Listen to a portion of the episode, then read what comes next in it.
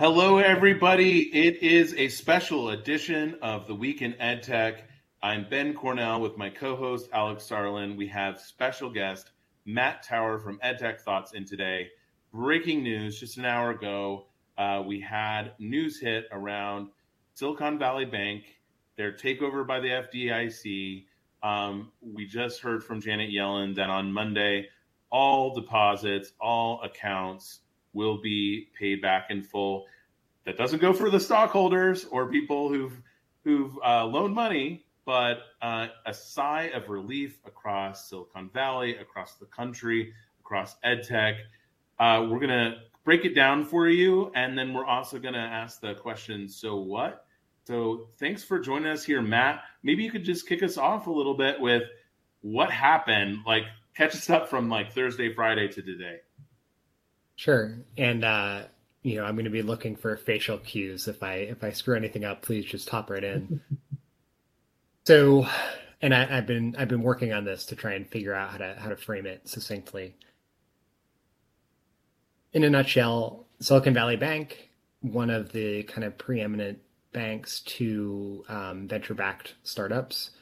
Um, in they started on the West Coast, literally in Silicon Valley they're a regional bank, so they're they're you know like uh, a local bank near to wherever you, dear listener, live. Um, but they they made this kind of particular focus on tech. Um, and for a long time, that worked rather well for them. Um, you know, tech companies get a bunch of funding in, in the form of cash from venture capitalists, and they deposit it with Silicon Valley Bank. Silicon Valley Bank then is able to loan out or um, in in this case, uh, they were not able to loan out, and I'll get to that in a second.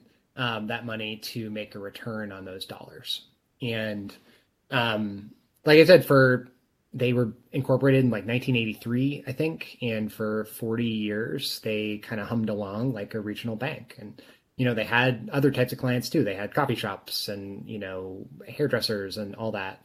Um, but again, they they had this concentration on tech, and and that is what kind of undid them in the end.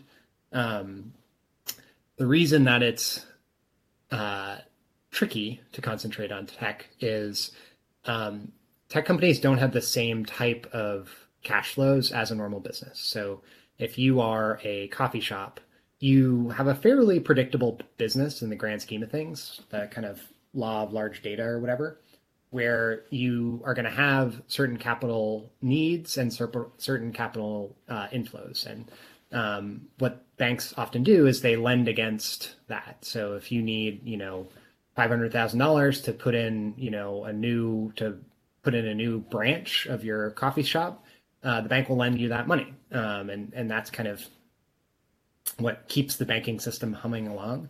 With tech startups, they have this weird phenomenon in the business world um, where they get large sums of money and then they don't really need loans um, at least for the first 5 10 15 years of their existence because they are they are kind of using that cash to invest in research and development. And sometimes that works. You get the facebooks of the world that grow to be you know multi-billion and even trillion dollar companies. Sometimes it doesn't. But um, because they don't need loans the same way a traditional business does, Silicon Valley Bank has to find other ways to uh, earn what's called a spread on the, their deposits. Um, so what Silicon Valley Bank did is they invested in T-bills, Treasury uh, securities from the U.S. government, which are you know some of the safest things available uh, in the entire world. And uh, the issue here was not that the T bills were bad; it was that they were they were bought at a very low interest rate. So if we go back to 2020 and 2021, which were historically high times for fundraising, and again, that's bringing a lot of money into Silicon Valley Bank. They're really low interest rate times. So when Silicon Valley Bank was taking those large inflows, then buying government securities at a very low interest rate, they were getting very low spread. Um, what happened this year, or over the past kind of nine months, is uh, the the Fed has been raising the interest rate um, across our economy and the the interest rate at which you could buy um, government securities. So now you have Silicon Valley Bank with a bunch of kind of low interest securities um, in a rapidly increasing increasing interest rate environment. Um, and that kind of um, this is where I'm trying to find the right words for it. That kind of uh, I'm going to call it like an inflection point. Um, ultimately, cause folks, business leaders, to lose faith in um, the bank's ability to pay their deposits if the um, if somebody wanted their money back. So I, as business leader, I'm looking at this and saying, well, you know, uh, I have a million dollars with Silicon Valley Bank. They have a bunch of low interest securities um, that you know are have a long mature maturation date. I might want to take my money out um, in case somebody else wants to park their money elsewhere. Um, one person does this, it's not so bad a thing. Three people do this, you know, the three of us here on this call do that. It's like, well, that's not great. 100,000 companies, which is the number of business clients that Silicon Valley Bank has, it starts to become a real problem. Um, and which is also known as a bank run. Yes. And, you know, it was fueled on Twitter and, you know, VCs reaching out to their portfolio companies, actively encouraging them to to switch out. So I you know, one thing about the the dynamics here that I think were particularly shocking, though, is how fast it went. You know, Wednesday, it, you know, Silicon Valley Bank is trading at I don't know, uh, six, you know, the equity is like sixteen billion dollars. They had, you know, um, something like 165 billion in accounts, and by Friday they're worth nothing, and they're in receivership with the federal government. Um, it's really that liquidity crunch that was the challenge because the had people been willing to wait till the treasury bonds matured, they would have had the money. But it was everyone trying to get their money out all at once. So there's a lot of finger pointing here. Um, you know, Matt, who do you who do you ascribe the blame to, or or what's even the lessons learned?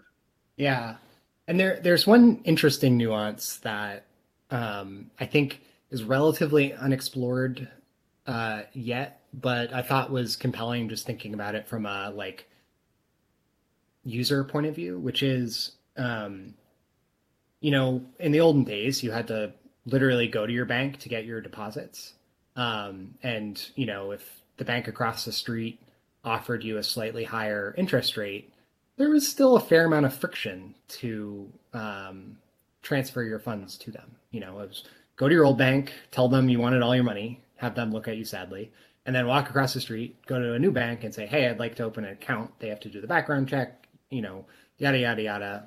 You know, it could take days or even weeks to get that new better interest rate. And with SVB, or frankly, in today's environment, it's like we can open bank accounts in the you know, blink of an eye. You know, I can log into my Chase credit card portal and say, "Hey, I'd like a checking account." And like they can facilitate that remarkably quickly. And and so I think, you know, going back to that interest rate spread that we talked about, um, you know, if I'm looking at my SVB account and saying, well, you know, I'm only earning 0.05% with SVB, maybe maybe I want to go to Chase or, you know, some other regional bank and say, they're offering me 1%. And I think the fact that you can do that today in, you know, minutes really allows for that that kind of herd mentality that you just talked about, Ben. And and I think that's important. You know, I, obviously we're still learning about all this, how much of a factor that is, but but I think like, you know, again, once the the kind of vortex starts spinning, it's really hard to get it to stop. Um, yeah I think there are some pieces of that uh, that herd mentality that we should unpack here because for people outside of Silicon Valley, uh, you know, Ben, you're right in the middle of it. I was there, but I'm not there anymore. I think people maybe don't understand how closely knit all of these people are. There's a lot of venture capital firms. Many of them are literally on the same street as each other. They are next door. They all know each other. They have outsized effects because they each have dozens and dozens and dozens of portfolio companies, depending on the size of the of the firm. And they're all in contact with each other. So, you know, people are pointing one of the fingers that's been pointed a lot in what I've been reading is Peter Thiel uh, you know, head of founder fund, a notoriously outspoken, you know, political VC who really early in this in this uh, this run told all his companies get get out of Silicon Valley Bank. I, I think you know the way you're describing it, Matt. It's totally accurate, I, as far as I know. But it sounds very casual. You're like, well, they have a higher interest rate over here. This is not casual at all. I mean, this thing no. lost billions and billions in hours it was like and and it was like an un, I mean, and you're you're right. The speed at which the money could move is definitely a contributing factor. But I really think this is a Silicon Valley specific case. It's like it's a one industry bank for the most part. There are the coffee shops and hairdressers you mentioned, but almost all the money there is that. Also, it's it's a one industry bank where people are putting at least a million dollars. I think the low on the business account is a million dollars and then the FDIC only insures a quarter million dollars. So, and nobody seemed to care about that because I think in Silicon Valley world, a quarter million dollars is, you know, is chump change. It's just not that much money at all, and people never think they're going to have to hit that federal backstop. But the combination of the fast-moving sort of herd mentality of Silicon Valley and the, you know, wall of the Fed, uh, I mean, of, of the federal government and the FDIC really, really bizarre set of circumstances. One other quick thing to add there in, in a lot of the coverage I've been reading is that part of the other part of the reason Silicon Valley Bank was in so much trouble is that they got a huge influx of money over the last couple of years because of the increase, like once in a lifetime increase in VC funds. And then this year it's gone through the floor. There's very little. So for a bank that is entirely leveraged on on uh, on, on venture capital, it, they had a ton of money come in, nobody to give it to, like you said, man, nobody to lend it to because everybody they work with already gets the venture. They don't need loans. So they put it in something safe just to have it at least hopefully make more money than the than the, the interest they have to pay. And then uh, you know, and then venture falls through the floor, no more money is coming into the bank. And um, at, or you know relative to where it was and they and they hit this liquidity capital crunch. And i mean i've just never seen anything like this. And i i, I don't know. It, we're in a really weird moment right now because none of us have ever seen anything like this. The federal government as a you know just now is saying don't panic. Don't let this be a contagious thing. Don't pull your money out of every regional bank but um, and we'll see if you know we'll see if it works to sort of limit other bank runs we already saw a second regional bank uh, close as of today.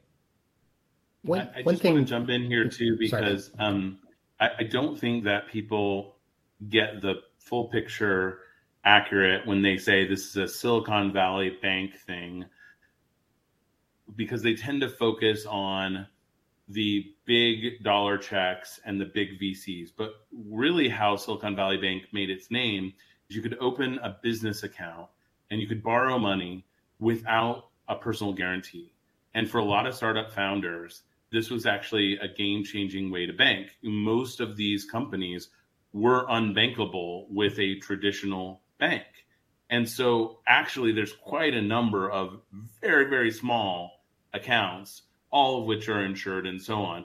But a number of those small accounts eventually become big accounts because you know you're basically saying i need to set up a bank account i'm going to fundraise and the irony is like Wells Fargo won't set up your account until you have the check, and the people won't write the check until you have the bank account. Okay, so there's a little bit of that dynamic there. Mm. And then the second kind of piece, and I don't know if this is a something to blame people on or it's a cause, but a factor here is because they were taking risk on people without, you know, the collateral, they often would require that they do all of their banking with the bank. And that way they would have the full picture. So many people had covenants in how they, you know, set up a loan or set up a line of credit that meant that they also had to use it for their main deposits. And and then on top of that, sometimes you might have like, let's say you raise around, you have four million in the bank.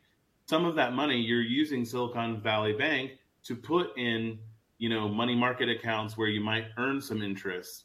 So it's not just all sitting in a checking account. And I think that there's like a view that, oh, you know, it's these huge pots of money. Why wouldn't they have diversified it? It's actually very much because they were serving this underserved or unserved group of startup founders in the early days that they'd really become a behemoth. Um, and then I just also say on the personal front, you know, living here, everyone is like one degree removed from somebody who's impacted. And, you know, the stories that are resonated with me over the weekend were founders who, you know, on Thursday frantically were trying to get a wire out, couldn't get it out. Friday, have to have an all hands meeting and say, I don't know if you're going to get paid. And, and, you know, meanwhile, the, they're trying to get loans and backstop, you know, backstop funds. And then tonight they get the message, okay, your deposits will be valued and whole. So it's a roller coaster ride. Every founder signs up for the roller coaster we just didn't know we were signing up for this roller coaster. And in particular, by the way, last point, um, you know, as an EdTech podcast, really there's some actually pretty profound impact for EdTech in particular. Many of our clients are school districts, are um, universities that are federally funded. There's a way in which our like our financial solvency and potential liquidity is is actually really really important for us to secure these contracts. And so we were looking at people being in breach of their contracts because they would have had to report or disclose their like financial situation. So I, I do think that it's an interesting set of conundrums edtech founders were facing. Fortunately much, much of that has been averted I'd love to just build on that um, because I think a lot of people spent this entire weekend kind of contingency planning. And, you know, I think there was some kind of Twitter chatter about like, you know, well, the whole reason for the 250K um, backstop is once you have that much money, um, you know, you're supposed to be kind of financially sophisticated enough that you would avoid a problem like this. And I like sort of understand that, but and and then you get the people who are like, well, why would you just have a million dollars sitting in a bank account? And you know, I think what's important to think about here is if you are running payroll for a 15 person company, you have more than 250k sitting in a checking account. Like you cannot yeah. run payroll for a 15 person company without mm-hmm. having more than that amount of money in a bank account. You you literally cannot.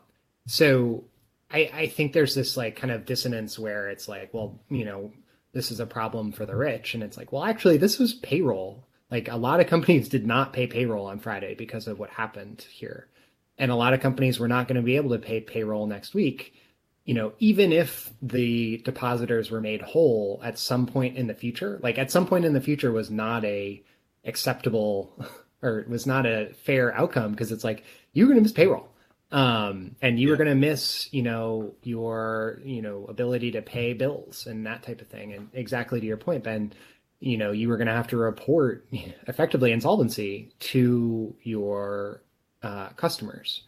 And so i think that's the ripple effect that um, the fdic and other folks kind of involved here are trying to protect against is um, it has nothing to do with the actual like shareholders of svb um, they've you know they're done and dusted. Nobody's nobody's getting any more money from them as equity holders. But um, I think like the ripple effect of you know at least hundred thousand companies not being able to hit payroll and not being able to hit pay their bills next week. Uh, there's there's just a crazy butterfly effect um, mm. from that.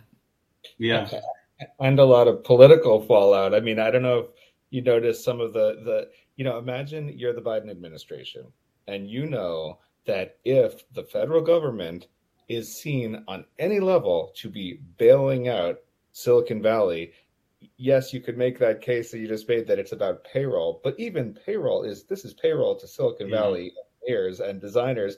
Most of the country doesn't have a lot of sympathy for that.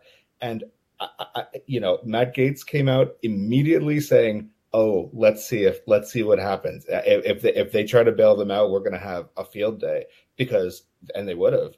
And, and, and I mean, I'll tell you, Alex. Even even given the situation, they're going to claim that it's a bailout. Sure. Uh, and it, actually, this is so. This is where I'd love to head. Like, so now that we have the Feds stepping in and backstopping the deposits, they're doing an auction. The idea is that eventually someone, someone or a, a set of institutions will buy off the SVB assets Mm-hmm. You know, what's the takeaway? What what do what do things look like going forward? And you know, what is the what are you sitting with as you think about the next few weeks, months, and years, based on the what what happened here? Matt, I'd love to hear your answer to that first. I gotta I gotta get my my head around. sure. Crazy moment. I so there's there's probably a couple different directions you could go with it. Um, I saw one funny article today that's like uh, Giannis Antetokounmpo. I'm not saying that right, yeah. but the Greek freak, the basketball player, um, is so smart because he has 250k stored in 50 different bank accounts, and it's like that's that's one solution. That's one direction we could go. When it's you're just... from Greece, that's probably what you do. exactly. Uh, and and you know that he he that is kind of a product of the financial system that he grew up in, and I think that really speaks to like an existential question of like you know one of the reasons that the US has gotten to the place in the world that it's gotten is because of the rule of law and the institutions that we have that help facilitate you know all the amazing kind of um, tech and lifestyle stuff that we have. Um, not to get all kind of philosophical on y'all but um, you know i think it's really important to think about. And um, you know it gets at the future of like should we as a country have regional banks or should we just you know put it all into the the too big to fail banks? And so i think like that's a bigger question than i'm equipped to solve to answer but i think there's going to be some real soul searching um, among the us financial institutions.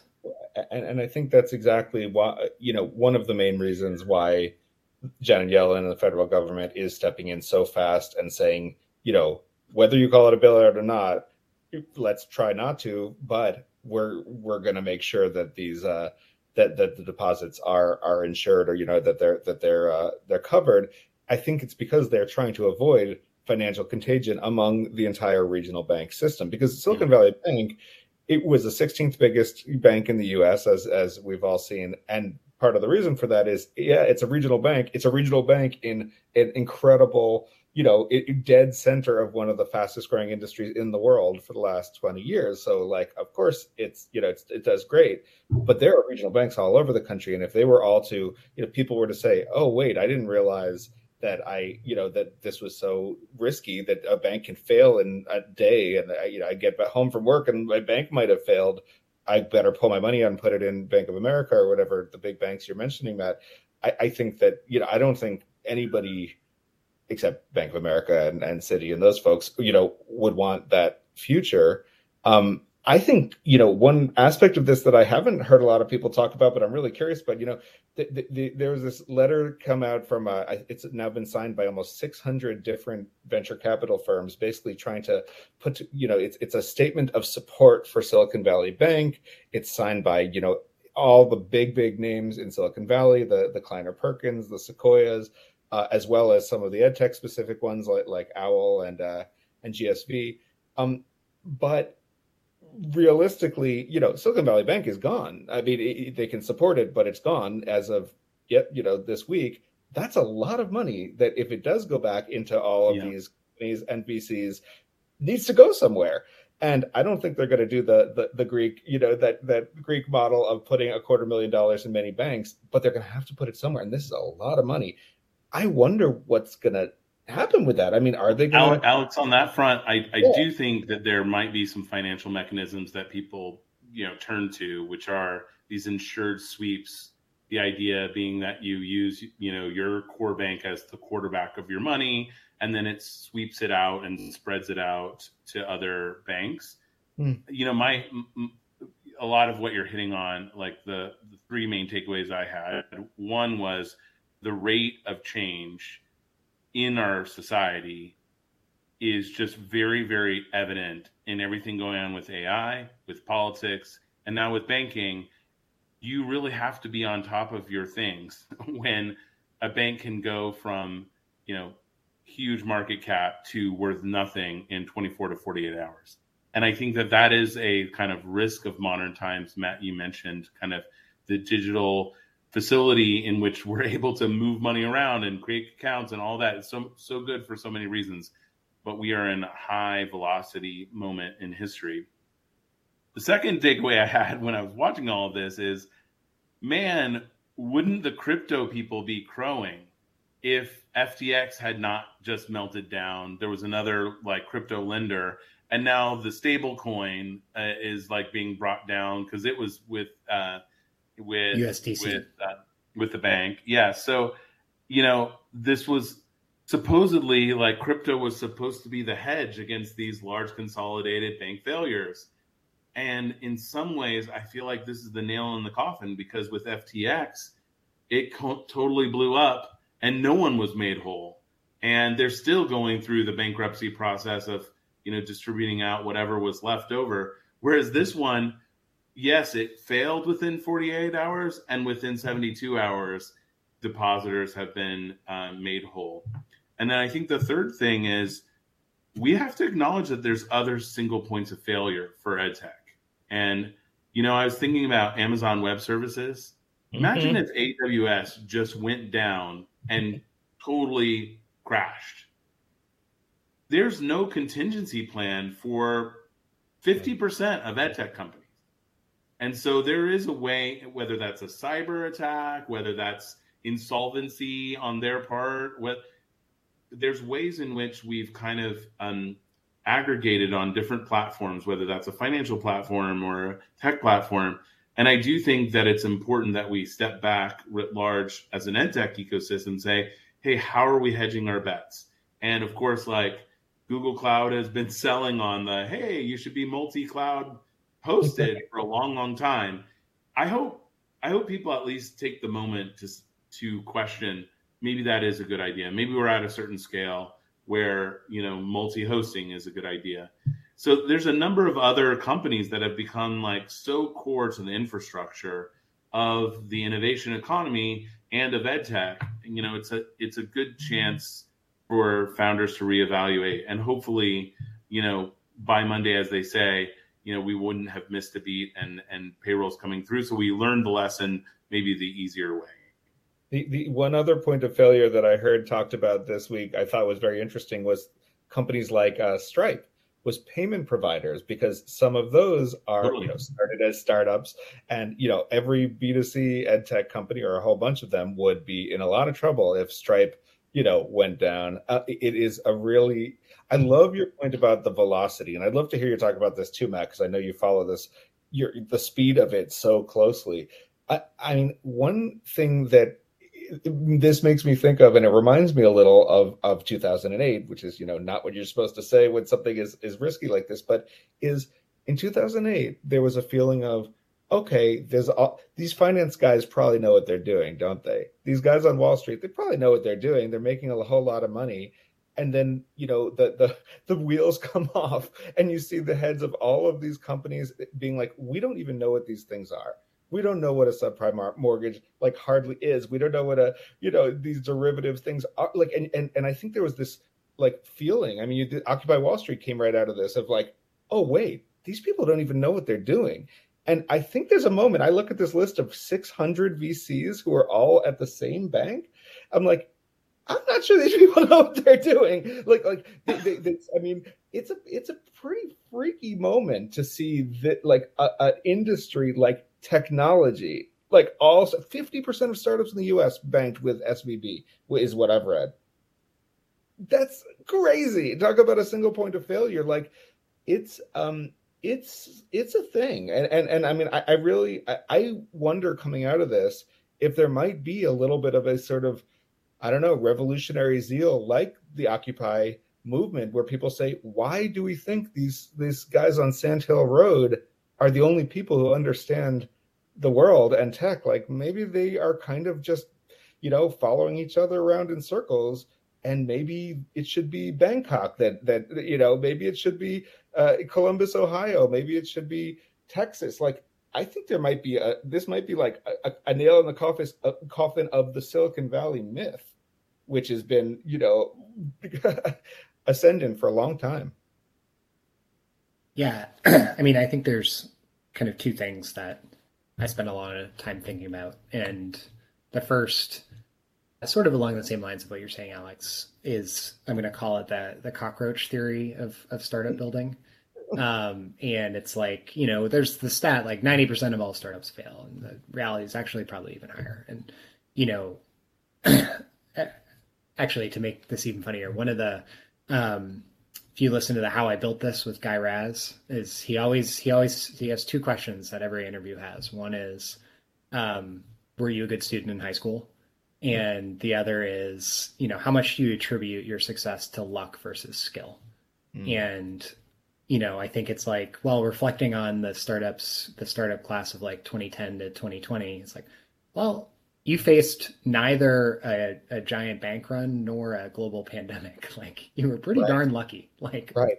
um so there there definitely was some skill but the fact that you didn't have to na- navigate these like global calamities um, made it you know one of the best times probably ever to to build a startup. And so i think there's this element of like just figure out how to survive in, in startup land. And the the flip side of that coin is like well if i'm a founder particularly if i'm an ed tech founder how much of my time should I be spending thinking about my like bank sweeps? Like Ben's right. Like there will be a company that will just like you'll pay five dollars a month and they'll do they'll spread yeah. your money across you know a hundred different bank accounts. Um, but like you know, I think what what the reality is is and why there was such a concentration here. It's like well, you know, these guys are pretty nice to us, and it's really not worth our time to be thinking about bank risk because like the probability of success is so low already. If I spend any ounce of my energy thinking about where my money's parked, it means I'm not focused on my problem. And yeah. you know whether that's good or not, we can debate, but I I think that's the theory. And do you think that um, theory is reinforced now that their deposits are safe? I have no idea. That I mean, that is you know the question. Is like by this you know effective bailout, whatever you want to call it like did we learn our lesson or not? Um, you know and the answer is i don't know. Like if the if the answer is like i pay a startup five bucks a month to push my money into a hundred different bank accounts like it seems a little silly but like if it means i don't have to worry about it like i would pay that money um, yeah that's that's that's probably the tax that we end up paying is, yeah. is something like that but yeah i i thought you were where you're going with the cockroach one is that ed tech startups never die there is a degree to which I will also say we are a resilient bunch in edtech, and I've seen founders go, you know, with revenue plummeting and you know sales struggling and velocity, and they still squeeze two, three, four years out of it. So there is a way too where I was buoyed by stories of founders being like, "Well, I didn't see this one coming." But on Monday, I guess we'll figure it out. I mean, I was texting with two or three who had their personal money in bank accounts in Wellesley, Massachusetts, of all things, um, uh, where like Silicon Valley Bank had acquired their personal banking bank. And then meanwhile, their money for their startup was at Silicon Valley Bank. And it was just such a total, you know, shit show part. I, I know we'll like bleep that in the edited version, but it is just amazing how resilient our founders were and how many people were just coming out of the woodwork to help each other. So, in a mm. weird way, it kind of was like backs against the wall, and the EdTech crew just came through. So, yeah. We'll, we'll have more on this topic, um, you know, coming up through the week, I'm sure. But I, we should probably give our listeners a little bit of the of the upside of where things are headed with AI and EDU. Lots going on in that space. So with that transition, um, I don't know. Do you want to set the table for us, Alex? Sure. So you know th- this uh, this news came came at the end of last week, but some other really interesting things happening in the ed tech world. Every listener to this podcast will know that we've been talking AI and ChatGPT a lot over the last few months because it is really a huge movement, especially for education. One of the things that came out this week was a leaked, apparently leaked uh, piece of information from a Microsoft that says that ChatGPT 4 may come out as early as next week. That's the next version from 3.5, which is what's out now. And it may include videos, the ability to do AI videos, AI speech. It may be like some of the things we've been uh, speculating about may be a lot closer than, than they appear. Um, that is a big news. I'm, there are some other AI stories, but I'd love to hear what both of you have to think about about just the idea. What if ChatGPT four comes out next week and has videos and has speech and has all of these different multimedia assets? What might that mean for EdTech? Matt, let me throw it to you. Sure. So, I mean, I think the biggest question for me is um, syntax and analysis, and and where what the delta is between you know three, three point five, and four in terms of being able to comprehend um, a broader set of materials and and turn it into a more subject specific argument. So, what I've what I've argued with um, a lot of the kind of current examples is very good at giving you the answer that appeals to the most people, but is not particularly good at giving you the kind of subject matter expert answer. And I think like that is the leap that I'm kind of on the lookout for because as soon as tools like these can start doing analysis, like that really changes the approach you take to using them. Today it's you know you take the base level and it, it like speaks your language but you still have to do a lot of the like tuning either um, literally like cutting and editing lines if you're writing or you know figuratively if you are a software engineer kind of playing with the model. So i think that's what i'm on the lookout for. Um, i think modalities are like interesting. Um, but that's that's the leap that i don't know if it'll be this one or the next one or, or when but that's the one that I think is a real kind of game changer to to what we do. Yeah, my uh, I would echo plus one everything Matt said, and especially his point around the need for tuning for the AI to be practically usable. And I actually don't think that that's going to change. I I think the in some ways the larger the model, the more generalized the content actually is there's this weird way in which actually the people I talk to who do the tuning say it's actually quite shocking how little data you need to effectively tune a large language model, but more data in a large language model, it's like just 0.1% better or 0.2% better for most functions. I do think that the modality of video is going to be is probably the highest risk and highest opportunity.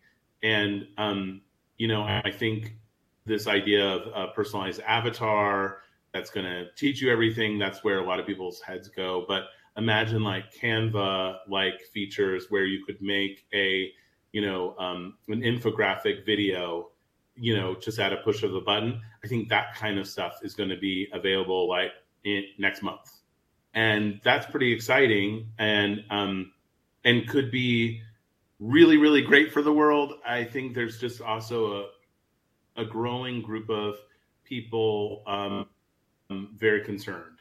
And um, the folks who did the um, social dilemma, the movie about uh, Facebook and social media and the down downsides of that, they're doing a new round uh, called the AI dilemma. I read about this on the information, and they're talking about the ability to create deep fakes and the real ability to like impersonate reality. And already stories are coming out of you know elderly folks getting a phone call from what appears to be their kids and saying i need money. So there's just um I, I think what we're the pandora's box has been opened and what we're really seeing is um the more that you power up these large language models, the more diverse the use cases are, and that could be a good thing or bad thing. But Matt's point about tuning, I think that that's the part that people are still missing is that the tuning is really the essential part for the value. And without it, you actually get the wrong answer a fair amount of time, or or it's something that a good web search could have told you anyways. Yeah, amazing points. I think all around the the the the circle here. I am trying to go as long as I can without sort of uh, having that that backlash, uh, you know, reaction, that sort of fearful reaction about AI. Even though I totally agree that it, you know disinformation and deep fakes and all of this bizarre stuff, the ability to you know fake political scandals or say that a real political scandal was faked by AI. I mean, you, you can do. There's so many things that can go wrong here, but I'm choosing actively to be a little bit, uh, you know, optimistic and excited about the AI. we love you, Alex. I know. I'm. I, I'm gonna. It's. It might be trying in the next few months, but I'm gonna try. It might be hard. Um. I think that from a product perspective, the fact that this might be that we could maybe be able to do video that quickly, that soon, or speech that soon is it sort of triples down to me on the prediction that ed tech is going to be increasingly AI uh, you know, run under the hood because of all the reasons, you know, we know about video. Video is the main communication medium for most young people in the world right now. It the amount of online video watched by uh, kids is astounding. I'm like crazy. It's like many many hours a day, um, and it enables even small players like you're saying, Ben. You know, if you're doing an infographic, I mean, think of Khan Academy Khan Academy was one of the biggest ed tech, you know, events in the last two decades. And all it was was a guy making videos in his closet, literally. Like you anybody can do that now. anybody can do that now on almost any subject.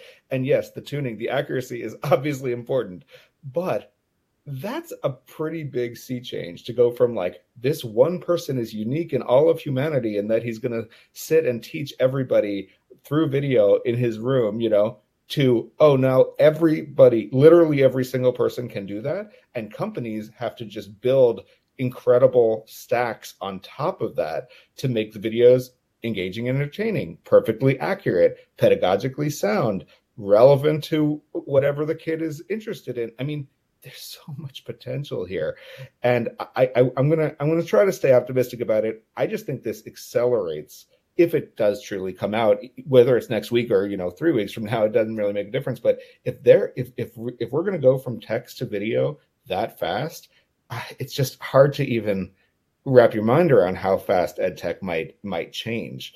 Um, I always use Newsela as an example here because I think they're such an interesting one. You know, Newsela has spent many years creating leveled content, differentiated content for thousands and thousands and thousands of articles if an AI can learn how to do that very quickly, you know that is a both a very a big threat to their business model and maybe a huge accelerant to their business model for all the reasons you just said matt. They're the ones who know how to tune. They have the data set. They have the subject matter experts at hand who know you know what it really means to be writing at different you know grade levels accuracy accurately. And so you know there and i think a lot of companies are going to face this moment uh, even maybe youtube for education where it's like how you know we can either find a way for this technology to take us to a completely new level or we could be eaten alive by it because by like three people in a you know in, in a in a high school classroom making a startup.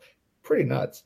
But it but if content is is essentially free to generate and it essentially the quantity of content is unlimited now um really it's going to come down to curation trust, selection.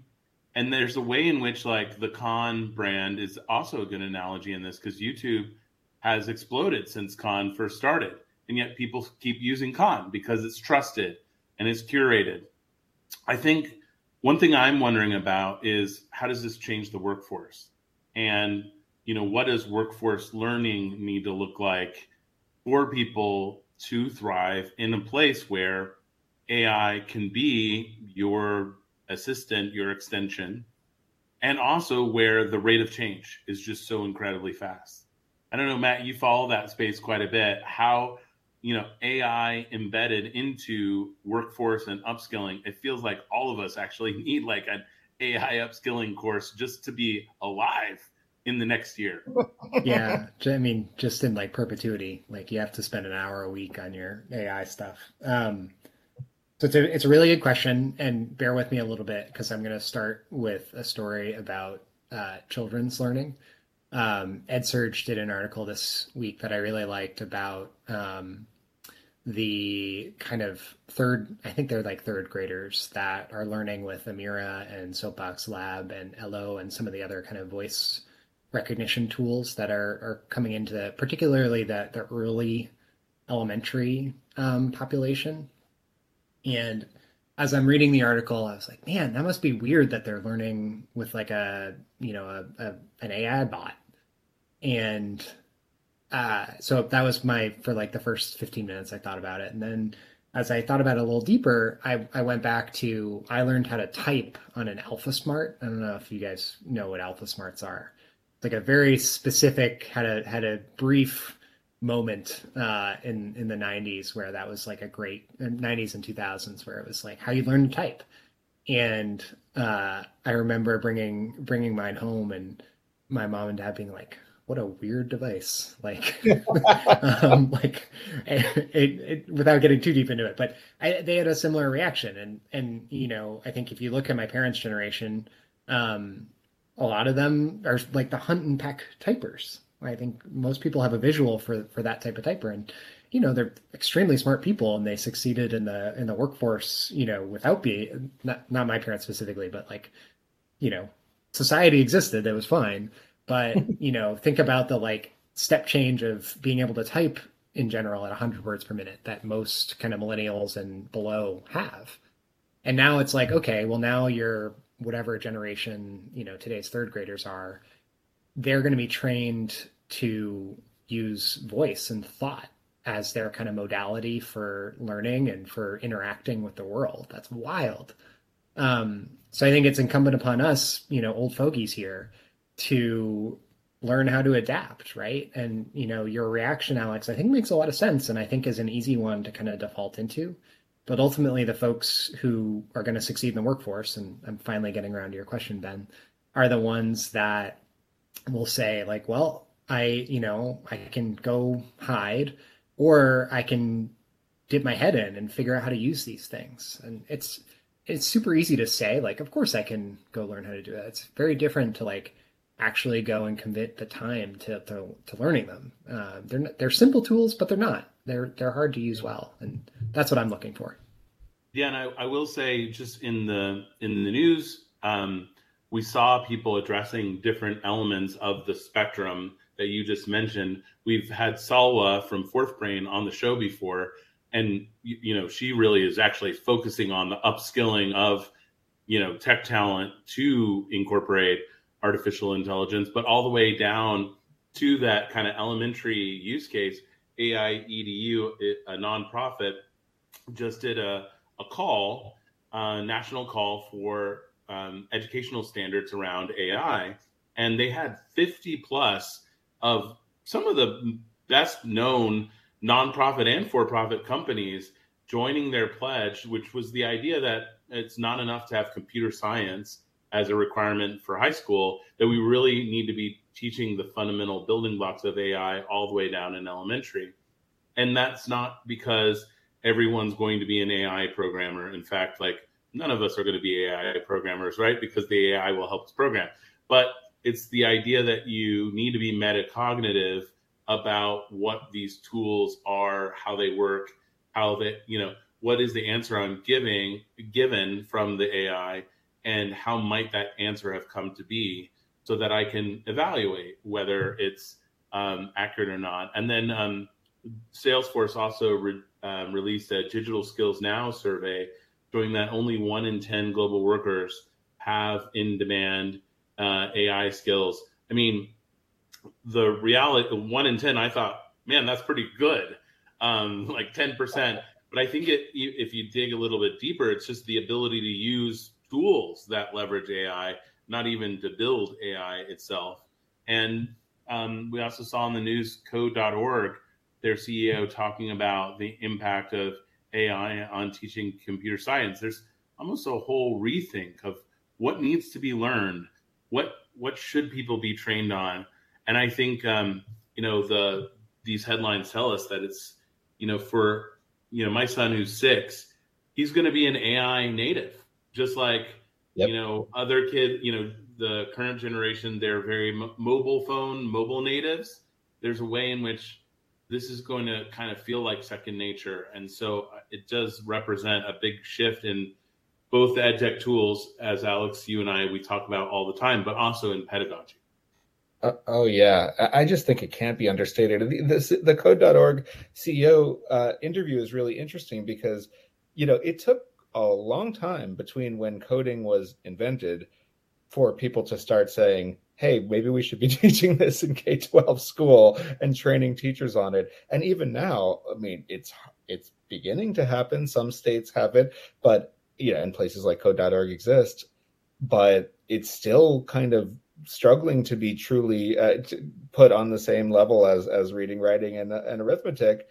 And yet, AI, the way we are considering it, has been around for just a you know, I mean, AI was invented 50 years ago, but you know, the way we're thinking about AI right now, it's much more recent, and there's already this humongous movement to incorporate it into K-12. I mean, the, the kind of partners you're talking about, Ben, Google, Microsoft, Intel, Nvidia, AT&T, uh, Hewlett Packard, GitHub, Teach for America, Boys and Girls Club. I mean, this is like this is not small small you know folks G- GSV t- Techstars Penn GSE like right off the bat the entire education and tech ecosystem tech even by itself is saying yeah we really need to get ahead of this because there are a lot of risks, but it's also going to be the new literacy. I mean, I, qu- quick story, really fast.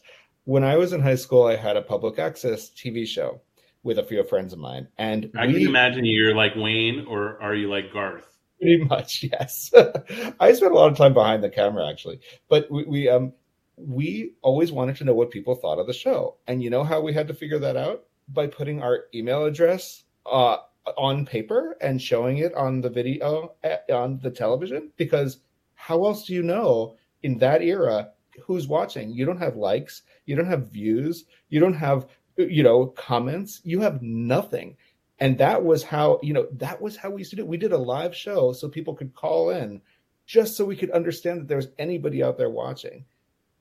Now fast forward your son ben i mean can you even imagine that? If he makes a video it's immediately in you know everybody in the world can see it. Anybody in his class can see it. He can get a, a hundred thousand views in you know three days. I mean that is a different world. And this ai is is the next phase of that. I mean the same way that a youtube and a tiktok are basically curatorial systems. They're like yeah we're, we're putting out more content than anybody's ever imagined all the time.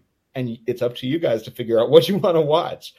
I mean, that will happen with AI. People will be creating videos of every kind to teach everything. And that doesn't only include traditional educators, but workers. I mean, as you were just saying, I mean, we're going to be in a world not that long from now where any of us at work, no matter what we do, will be able to, you know, hit the Siri button and be like, I need to know how to do this. And it will auto generate. Oh, please, not Siri. Not Siri. Anything but Siri. Forget Siri. Yeah. Open AI, whatever the, the, the, name of the uh, our future AI uh, overlord robot will be. But you know, yeah. we'll we'll say, hey, teach me this thing, and it'll just teach it to you.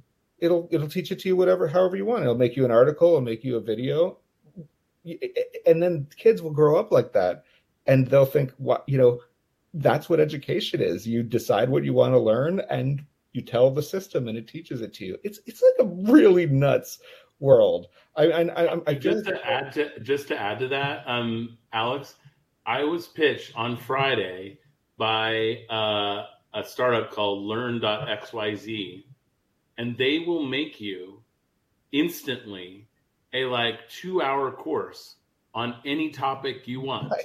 you and go. you just input what I want to learn, and it creates a multi-module course with videos, with readings, with activities and assessments, and it takes about 60 seconds for it to generate an entire course. Yeah. I mean, that's incredible that it already exists, but it's like that's where we're going for sure. It's the fact that it's already here means it's it, the sky's the limit. I mean, that's amazing. And and and I mean, I don't know. I just think we can't even begin to understate to overstate how different it's going to be. What education is going to look like in the future when tools like that exist. I mean, it just changes entirely what it means to educate yourself, as YouTube and Wikipedia already have. But you know, it's just a whole different ballgame. It's it's it's really nuts. Or TikTok already has. I mean, we, we talked last week about that survey that came out that that uh, where more than half of of uh, college students said they learned more from TikTok than from their classes. Did you guys see that thing? So like we're in a really new world here. Um, there are other AI news that came out, and we'll just, uh, Matt, I want to bring you in on this. Was that uh, Grammarly expanded so that you know we, have seen a bunch of Turnitin and a bunch of different tools start bringing ai in we saw notion bring it in this week miro bring it in grammarly extends beyond proofreading with ai powered writing so that's really interesting because grammarly has for years now been a tool that's been a go-to especially for um, students or adults with learning differences or who you know for any reason are not confident in their own writing ability grammarly sort of steps in and fixes everything, makes it really, really clean. Now they're going even further and saying, you know, hey, tell us what you want to be writing about. Tell us what you want to communicate, and we'll uh, we'll write it for you. Um, so you're just seeing these things come every week, and all of them, I think, will have effects on education. Um, Matt, I want to ask you about something. I know we're running a little long here.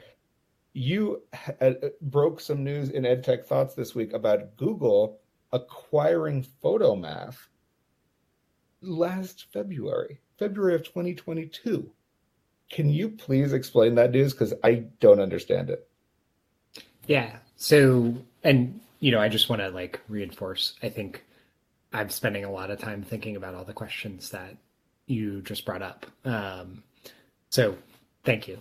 Um, on Photomath, the the the way this news came out was uh, Google uh, is being sued in antitrust court in Europe, and as part of the like discovery process for that antitrust review, um, for for folks who are less familiar with like antitrust rules and and lawsuits, like discovery is uh, the lawyers for both sides get to ask for documents related to um, the issue at hand. And when it's as broad as like, does Google have competitive uh, a competitive monopoly over the search market? They can ask for basically anything. So a lot of these kind of interesting uh, things pop up. Uh, a Twitter account you might enjoy if if you're like into this type of stuff is um, internal tech emails. I think it's at internal tech emails, and it's mm-hmm. literally just a bunch of like discovery docs that those are the ones that made it to trial. Um, so the, the cases do have to go to trial for discovery to go public. And that's often the reason you'll see companies um, uh, settle out of court is specifically so that docs like these don't get out into the public's hands. Um, but uh, so internal tech emails, there's like decades of these great emails that, that go back and forth. We've got like Steve Jobs and Mark Zuckerberg and all these other great ones. But um, so this acquisition came out as part of the discovery process, and um, the first place I read it was this like random Croatian, uh, like you know, town newspaper that had some sort of a vested interest in knowing about Photomath. Um, you know, there were also some more legitimate sources that um, I think made sure that the, the, the T's were crossed and the I's were dotted. That did in fact happen, but um, but yeah, that's it's it's kind of interesting how long they were able to keep it bottled up. Um, you know, there's another one this summer where Google acquired Brightbytes, and it's like, well, the founder of Brightbytes changed his LinkedIn description to like head of product, edu product at Google. It's like, oh yeah, probably got acquired. Um, I I had not checked the Photomath team's LinkedIn's recently, so it's possible they did too. But um, that's another way that this stuff often breaks out. Yeah, I mean, I'm often on my soapbox here talking about Google. It's the largest education company in the world. Um, the interesting thing about Photomath is it actually started, I believe, as bank software, where you know how when you're depositing a mobile check, it can read your check and then you can deposit it. And so um, Damir, the CEO, had actually sold a company that did, you know, um, vi- visual recognition around reading your bank statements, and he was working on one for more sophisticated financials and he just realized, wow, this could really work on my daughter's math homework. and from there, kind of started Photomath. They were at a point where they were getting something like a hundred million um, users, um, and you know, annual users. They had a really foundational challenge, which was everybody wanted to use it for free, and you know where to put the paywall. And so I know they've been working very hard to build in tutoring so that you don't just use it to get the answer, but also you can understand the three or four different ways to solve that same equation. But I think it's really clear now that this use of AI computer vision plus, you know, AI and you know driven instructional units that can break essentially automatically create a lesson or unit around any um, problem was of strate- of real strategic value to somebody like Google. And I do think that it should raise big questions writ large around why is Google buying up these, you know, really really prevalent learning tools and not disclosing it because meanwhile, you know, Chegg is Chegg and some of these other companies have launched similar products and they're labeled as cheating tools, right? And they face all of this like headwind around you know, is it cheating or is it tutoring or is it instructional? And meanwhile, we've seen Photomath and the Google team keep a really low profile. So, in one sense, this could be a really good thing for learners as Photomath potentially gets incorporated across the broad set of Google education tools. In another sense, this is potentially another market distortion that edtech entrepreneurs are going to have to deal with because now the largest edtech company in the world, Google, um, which happens to be the largest, one of the largest companies in the world, Google, now also has the largest, um, you know, photo answer system in the world, Photomath. And you know, if you're trying to figure out how do I make a business case against something, I don't believe Photomath ever figured out the paywall conundrum. So it's you know on top of all of this, you know, the full stack of Google offerings, uh, aside from their cloud infrastructure and Chromebooks, are essentially free to the education ecosystem. So, an interesting moment in time and something that we'll have to watch. Um, you know, per our prior conversation, the rate of change in AI is accelerating so much.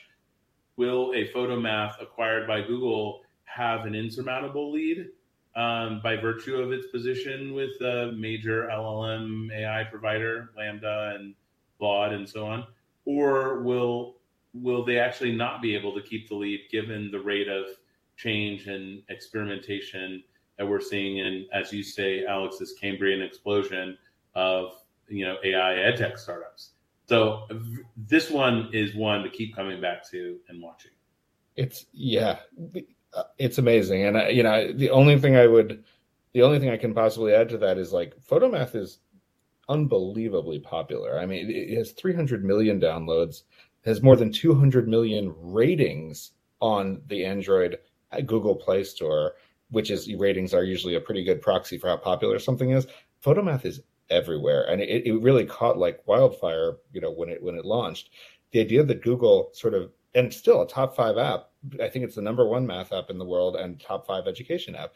The fact that Google, for one thing, they have they own the Google Play Store. They know exactly how many downloads they got, but they can sort of gently behind the scenes, like you're saying, Matt and Ben, you know, swoop up this app and say, you know, this is ours now, and we'll figure out what to do with it at some point. We'll incorporate it. Maybe we put it into Google Suite. Maybe we just put it into our own future AI plans because it, it, it's also, uh, you know, using artificial intelligence. And it's just, it's a very interesting moment. And I, I know Ben, you're, you're always justified. You, your, your, soapbox about Google being the the, the big behemoth in the room. It just we keep hearing things that make it more and more true. Uh, last subject, really fast. I was not sadly at South by Southwest EDU this year. I wish I could have been there. I had huge FOMO. I really wish I could have been there. It sounds like it was an amazing event. The two of you were both there in Austin, living it up, talking to everybody, networking. Tell us what South by Southwest EDU was like this year. Uh, ben, let me let me kick it to you just for to start that off. Mm-hmm. Yeah, I mean, it's amazing how last week feels like two different weeks. There was the SVB week, and then there was the South by Southwest week. Um, so, you know, for those of you who don't know, South by Southwest is this popular music and cultural festival, but they also have an EDU component focused on early childhood, um, K 12, and higher ed. Um, not as much corporate work learning focus there, um, so it tends to be, you know, aligned with academic institutions. And first, we had a great EdTech Insiders happy hour. Over 200 of our best friends, including Matt, um, showed up at the the Seven Grand Bar in Austin. It really was a blast, and it was just a reminder of how strong our community is.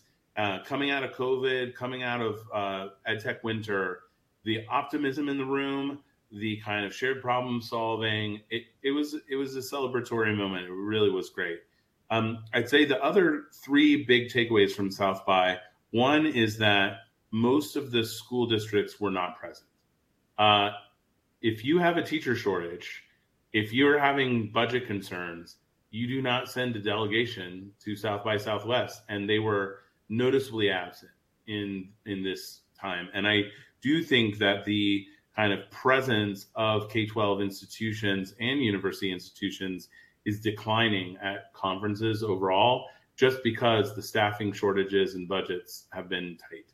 And the second is that um, there was a lot around AI use cases. And I think it's still, you know, early days in terms of how people are thinking about where AI, AI fits into the go forward ecosystem in part because it's changing so fast, and in part because many of these big institutions aren't going to do a deal with somebody that are like, you know, it's like four dudes in a garage.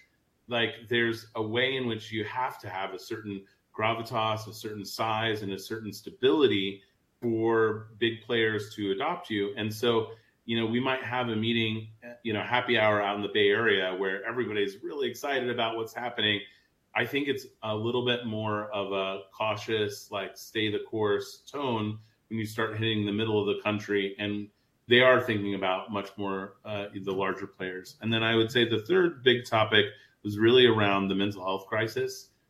Um, several sessions just pointing out that at all levels of our system, it might be students, it might be educators, it might be parents, it might be professors. This idea that the education point of of sale is also the mental health point of sale. That the idea that healthcare and learning are kind of converging as both integral to you know the, the person's outcomes in life, but also the idea that we need to be more synergized in how we deliver those things. That was really salient across both the networking and the sessions. And I found myself meeting with healthcare people who found themselves at an education conference and that was really an interesting um, confluence. So I do think that that's actually something we're going to see more of. So maybe as the schools and universities back out, we'll see more healthcare companies and and nonprofits and so on thinking about you know let's meet our constituents where they are which is largely in schools and universities. Um, matt what were some of your takeaways?